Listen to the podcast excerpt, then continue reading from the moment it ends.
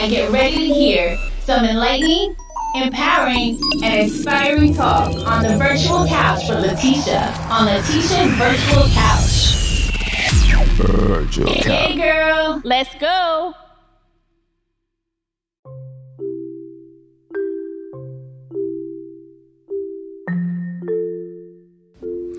Welcome to Letitia's Virtual Couch.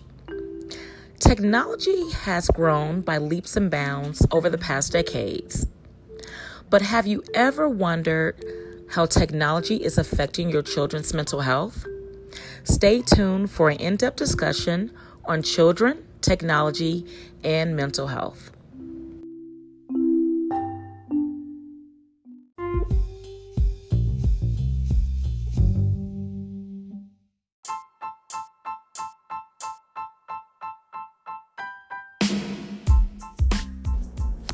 Welcome back. Let's get into some things. Now, on the heels of the whole Momo frenzy, you know, I thought it would be a good idea to address to what extent technology affects our children's mental health. In 2017 alone, an average of US consumers spent 238 minutes, which equates to 3 hours and 58 minutes daily watching TV. Astounding, right? According to Nielsen report, the US are watching 5, well, the US adults, excuse me, are watching 5 hours and 4 minutes of television per day. That translates to 35.5 hours per week. So, these are the adult statistics, right? So, of course, it's going to translate to children who are in the same home and it um, their consumption of screen time, what I you know what I call screen time. Now, as a therapist, I have worked in the school settings, and I didn't realize how prevalent cyberbullying really was. And we had a whole initiative. I was working in the schools actually in Las Vegas, and there was an initiative regarding cyberbullying and just bullying in general because there were incidents of children committing suicide. This is how serious it is. And if you've been looking at the media, looking at television, looking at the news, and not been under a rock, we've had a high incident of children committing suicide. And that's very abnormal because stats show that suicide is usually a white, older male phenomenon, right? And if children are, are, are committing suicide, it's usually adolescent, not children like between the ages five and eight, you know? So that's something that we should definitely be alarmed about. Those numbers are very staggering and they're very troubling. Now, cyberbullying, you know, you may want to know what cyberbullying is. It's basically what I will say in layman's terms, some people would call it keyboard gangsters, right? So I want to use terms that you may have heard of before. But it's an incident where technology is used to harass and bully someone. That can be via cell phone, that could be via social media, and other modes of technology, which we have seen. You know, I've said before in other podcasts that, you know, technology is a very good thing, but it also can be used for bad as well. And we have seen that. I was looking at some stats and um, I saw something that was very interesting. Um, out of the global um, statistics, India leads the charge in cyberbullying for some odd reason. And I want to look more into that with 37%, followed by Brazil, and the US is third. That's really, you know, uh, astounding to me to see that. I wonder why India is so prevalent when it comes to cyberbullying when I literally thought on my own that the US would have been leading because we're more, um, you know, more advanced and I really thought that the US would, you know, be leading the charge. Now, I don't know if that's because we have um, different checks and balances now to prevent that. But um, yeah, I wanted to look more um, into that to, and provide you some information. I wanted to sort of focus this podcast mainly on what technology is doing to child's mental health. But cyberbullying can't cannot be left out of that discussion because cyberbullying has definitely been linked to a lot of suicides that we have seen in the media, you know, like I've just stated. Now, young people who spend seven hours or more a day on screens are more likely, more than twice as likely, to be diagnosed with depression or anxiety than those who use screens for an hour a day. Now that was that study was in the Preventive Medicine Reports. The data came from more than 40,000 kids ages 2 to 17 and was collected as part of the Census Bureau 2016 National Survey of Child's Health, of Children's Health. While spending 7 or more hours a day on screens was not typical among the younger kids in the study, roughly 20% of 14 to 17 year olds spent this amount of time on screens each day, right? So that's pretty typical. That's adolescence time. You know, I've said before when in previous podcasts how our friends are, you know, the highlight of our life at this point. And right now, the generation is on social media because that's where they their friends can be found, right? Okay, it also stated that they're likely following their parents' lead. I said that before, right? So if adults are spending that much time on technology, watching TV, of course, you know, logically that's going to translate into what children are doing as well. Okay? Along with the association between screen time and diagnosis of depression, and anxiety, the study finds that young people who spend seven hours or more a day on screens, not including schoolwork, were more easily distracted, less emotionally stable, and had more problems finishing tasks and making friends compared to those who spent an hour a day, just an hour a day. Now that's staggering, right? But it's sort of information that we know because I've you know heard jokes of um, several people, you know, in, myself included, that kids don't play anymore. They're not social anymore. They don't know how to make friends and communicate like we did, and that's done right during playtime. You know, when you're making friends, you are. Um, uh, beginning to know how to resolve conflict. You know, in arguments, you know, we know how to resolve conflict. That's where we learn that behavior. And if we're always in front of the TV, always in front of the cell phone, then we're not able to really have those social skills needed to become um, successful in our relationships when we when we become adults, right? And those are very important because those skills are needed to hold um, jobs, you know, to really be stable in our career, to be stable in our relationships. And if we look closely, we see those issues happening. Look at the divorce rate, you know, look at um, some of the uh, with jobs you know i've noticed in in my personal life in different ones that i know my friends their children they don't know how to hold a job anymore. As soon as they have a conflict on a job then they're out the door. You know, there's times when we have to actually resolve those conflicts, use our social skills to be able to communicate and resolve those issues and not just jump from job to job because the issues are still going to be at wherever we go, but to actually stay and tackle those issues. So, when I come back, I'm going to delve a little bit deeper into this topic a little bit more. And um, yeah, so um, it's very interesting some of the things I found. And uh, like I said, this was all on the, you know, the frenzy of the, you know, the Momo thing, which, you know, a lot of us have made our little jokes about it, but it's very serious because a lot of parents that I found were not even aware that this existed. I posted it on my social media on Facebook as well as my Instagram. And I would say about 95% of people and you know what? I'll take that back. I would say 100% of people that um, that responded to me were not aware of it. And majority of them were parents and their children were actually uh, subscribed to these various channels, you know, um, children's YouTube. And so we cannot let our children be babysitted by technology because we never know what's there. And whoever's behind this absolutely know what they're doing. They know that parents now are just allowing their children on social media sites, on different platforms like YouTube to babysit them while they're working or whatever they're doing to occupy their time and not abs- you know and not actually researching to see what their children are watching.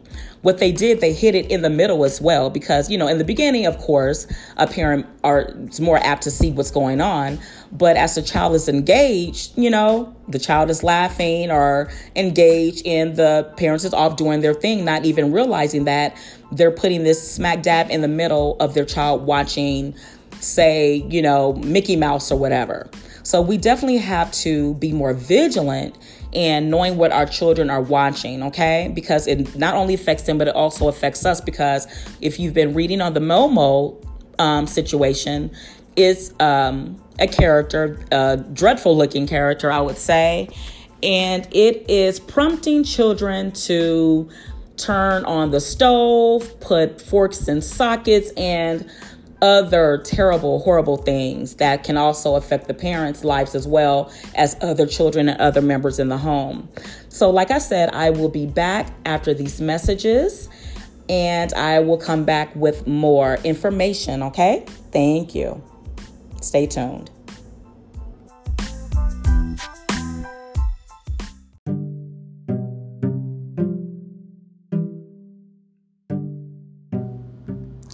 The discussions on this podcast is for informational purposes only. If you find yourself becoming triggered by any topic, please refrain from listening and reach out to your nearest emergency room or dial 911. If you desire to seek therapy in the future, please Google and find your nearest therapist in close proximity to you. Thank you.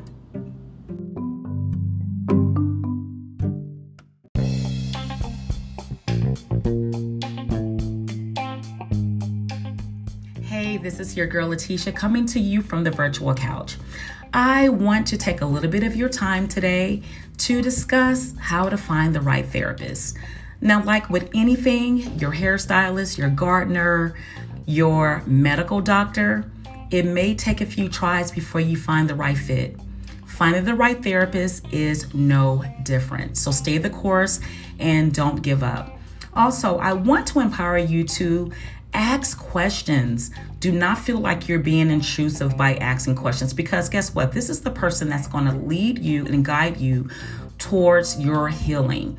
And this is a very important partnership. So, I will say this even as a therapist myself if a therapist becomes offended, by any questions that you may have, just like with any other individual that I discussed before, like your doctor, your gardener, whoever, someone, you know, working on your home. If they become offended, you're probably not going to hire them, right? Exactly. Your therapist is no different. So don't feel offended. Don't be offended by the degrees and the licenses and, yes, all those hard things we worked for, but we're here for you. And so it is your right to ask every question you need to ask to make sure it is the right fit for you. And again, it may take a few tries. And again, it doesn't mean that you're a bad person or that therapist is a bad person either. It just means that, you know what, they may not be the right person to guide you on your journey. Um, so I want to leave you with a, free, a few resources. Uh, psychologytoday.com is a resource where you can view various therapists and you can even input your area by your zip code, your city, and your state to find the therapist nearest you. You can also go to therapyforblackgirls.com and therapyforblackmen.org. Please seek these resources out. They are awesome. There's some wonderful very experienced therapists on these sites, some of which are my beautiful colleagues, and I know the hard work that they do, and they are waiting to hear from you. Okay, so I'm not gonna take any more of your time because I know you can't rush to, can't wait to get to that computer, right? And search out that therapist. So I'm not going to say anything further. If you want to tell me about your experience, I would love to hear about it. Please email me at virtualcouchpodcast1 at gmail.com. And happy hunting. Take care. Did y'all enjoy the break? Now find your spot on the virtual couch and get ready to hear our girl Letitia drop some more gems on ya.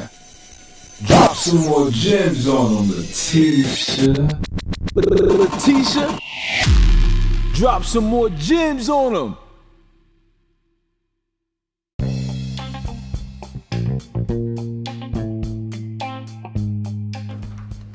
Children are natural sponges, meaning they soak up everything in their environment. It's imperative to monitor what children are consuming in the area of technology, just like we do food, right? Very imperative. Teachers are competing basically with technology every day. I know just being in the classroom setting or just being in the school setting, I should say, teachers have a hard time with teaching their class because they are competing with cell phones and social media. Now, the National Institute of Health estimates that kids spend an average of five to seven hours a day using screens for entertainment, which is equal or even greater to the total amount of time spent in the classroom. This has increased two and a half hours a day from just 10 years ago. Wow. This has increased two and a half hours a day just from 10 years ago. That lets you know as we are advancing in technology, is also becoming more problem, problematic as well. Surveys also say that they're faced with more anxiety, depression, and other mental health struggles than previous generations. So, children are experiencing more mental health issues than in previous times. There are a number of factors, of course, that um, that can be um, could be contributing factors to this as well. Of course, we know, but screen time is known as the major one. You know, missing out on valuable time, building adequate social skills needed throughout their lives. Like I said before, is um, you know, it's, it's really a problem because, like I said, as adults, we need the appropriate skills to help build relationships, help hold jobs, and so forth. So, the more screen time means the less time for homework, physical activity, family interactions, and face to face time with peers. I know sometimes parents, um, and I even have personal friends who make it where at the dinner table, phones are not allowed, out at dinner, phones are not allowed, but also parents, you have to also model this behavior because if your children are see, um, seeing you doing this as well, you know, they're more apt to do it, right? Okay. So, you know, like I said before, without the necessary social skills, you know, kids are growing up unprepared to resolve conflict and to cope. And we see that. Well, I see that a lot of times in in the therapy office. Different things, and I don't ever want to minimize an issue that anyone is having because we're all different, right? But I know just from just pure conflict, you know, friends are gonna fight. Um, and I see children are less able to cope with conflict, even in terms of sports. You know, losing a game, I have seen children literally lose their cool, um, you know, and their parents have to bring them to the office because they can't even cope with loss. So it's, it's becoming a problem. I'm seeing it in, in various areas. And I think we all have a responsibility in helping our children learn how to be more social. Um, again, social media should not, uh, you know, consume our children's lives. And, you know, there goes again with, you know, even the content that they're looking at.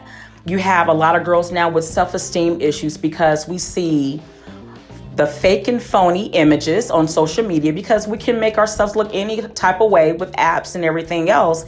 And it's not reality. But if um, a child, you know, see it, and I'm not even gonna say children, adults have a hard time with this. So just imagine a child who's not really developed mentally, how they're gonna perceive that. How are they gonna absorb that when they don't feel themselves to match up to what they see in social media?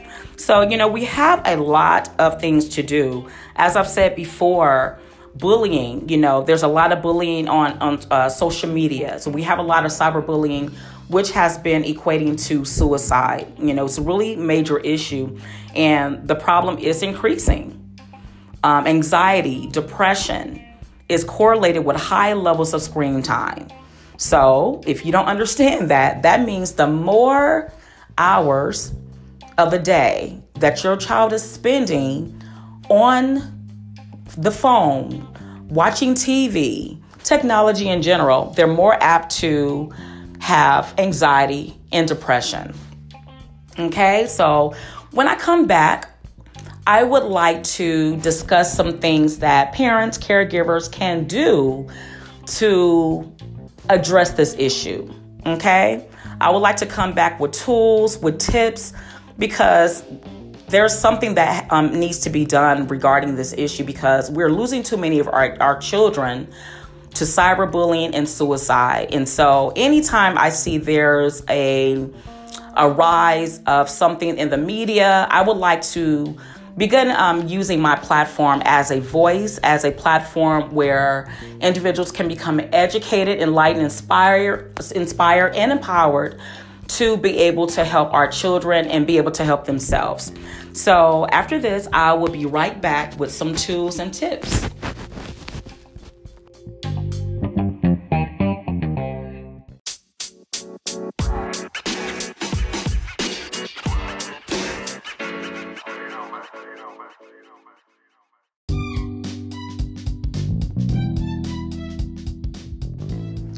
It is very imperative that parents remain vigilant and proactive when it comes to what your child is consuming via technology.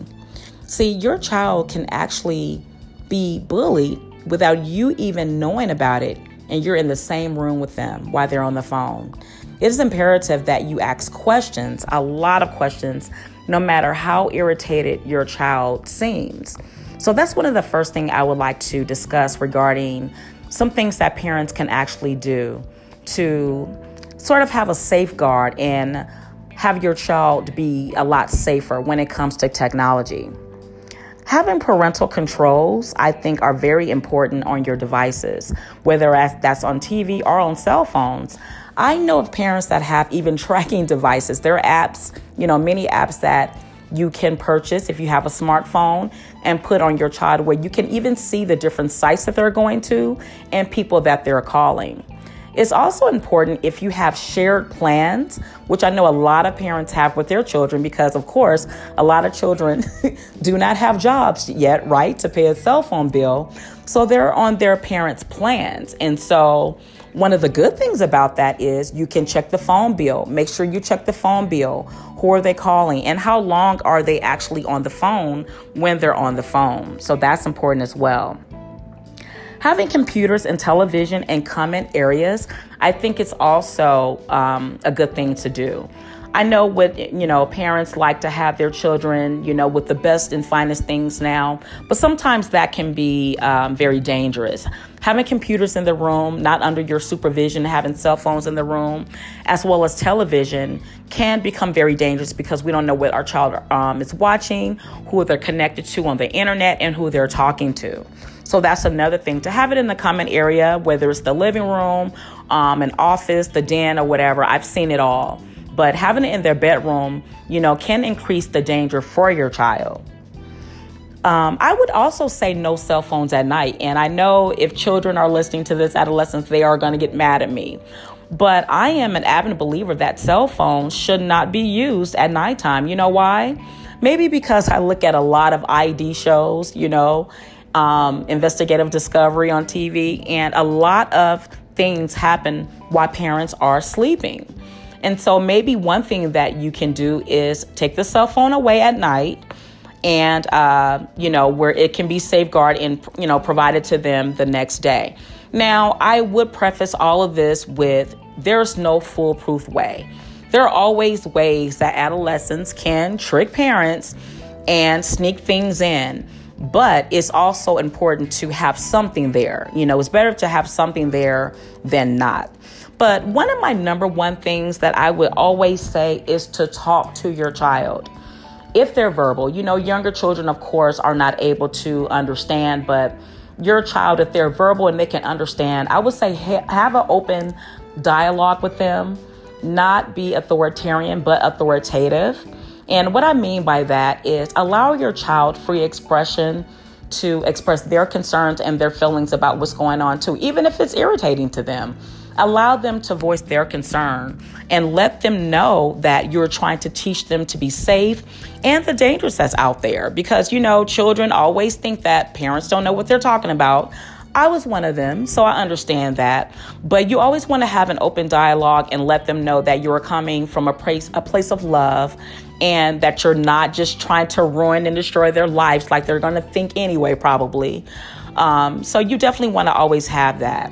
And um, if you have any other tips, please feel free to email me at virtualcouchpodcast1 at gmail.com. That's virtualcouchpodcast1 at gmail.com. I would love to hear from you. Um, to see some of the things that actually work for you. I may have not uh, named something in today's podcast. So I definitely would want to um, hear those things that you use and, you know, that's working for you. Also, use that email anyway. If you have any um, show ideas for, you know, for future podcasts, please email me. I would love to hear from you. Um, and just any advice, any um, from past shows, I would like to hear from you regarding that as well. So I'm going to end this podcast now, and um, wasn't too long, right? And I just wanted to share some things with you because there's been a lot of uh, suicides in the media, and then with the Momo, you know, frenzy, I definitely wanted to create a podcast that provided some education regarding social media and television, phones, and just technology in general. Okay, so thank you for tuning in today. Please share this podcast with your family, friends, and whoever. And thank you, and God bless.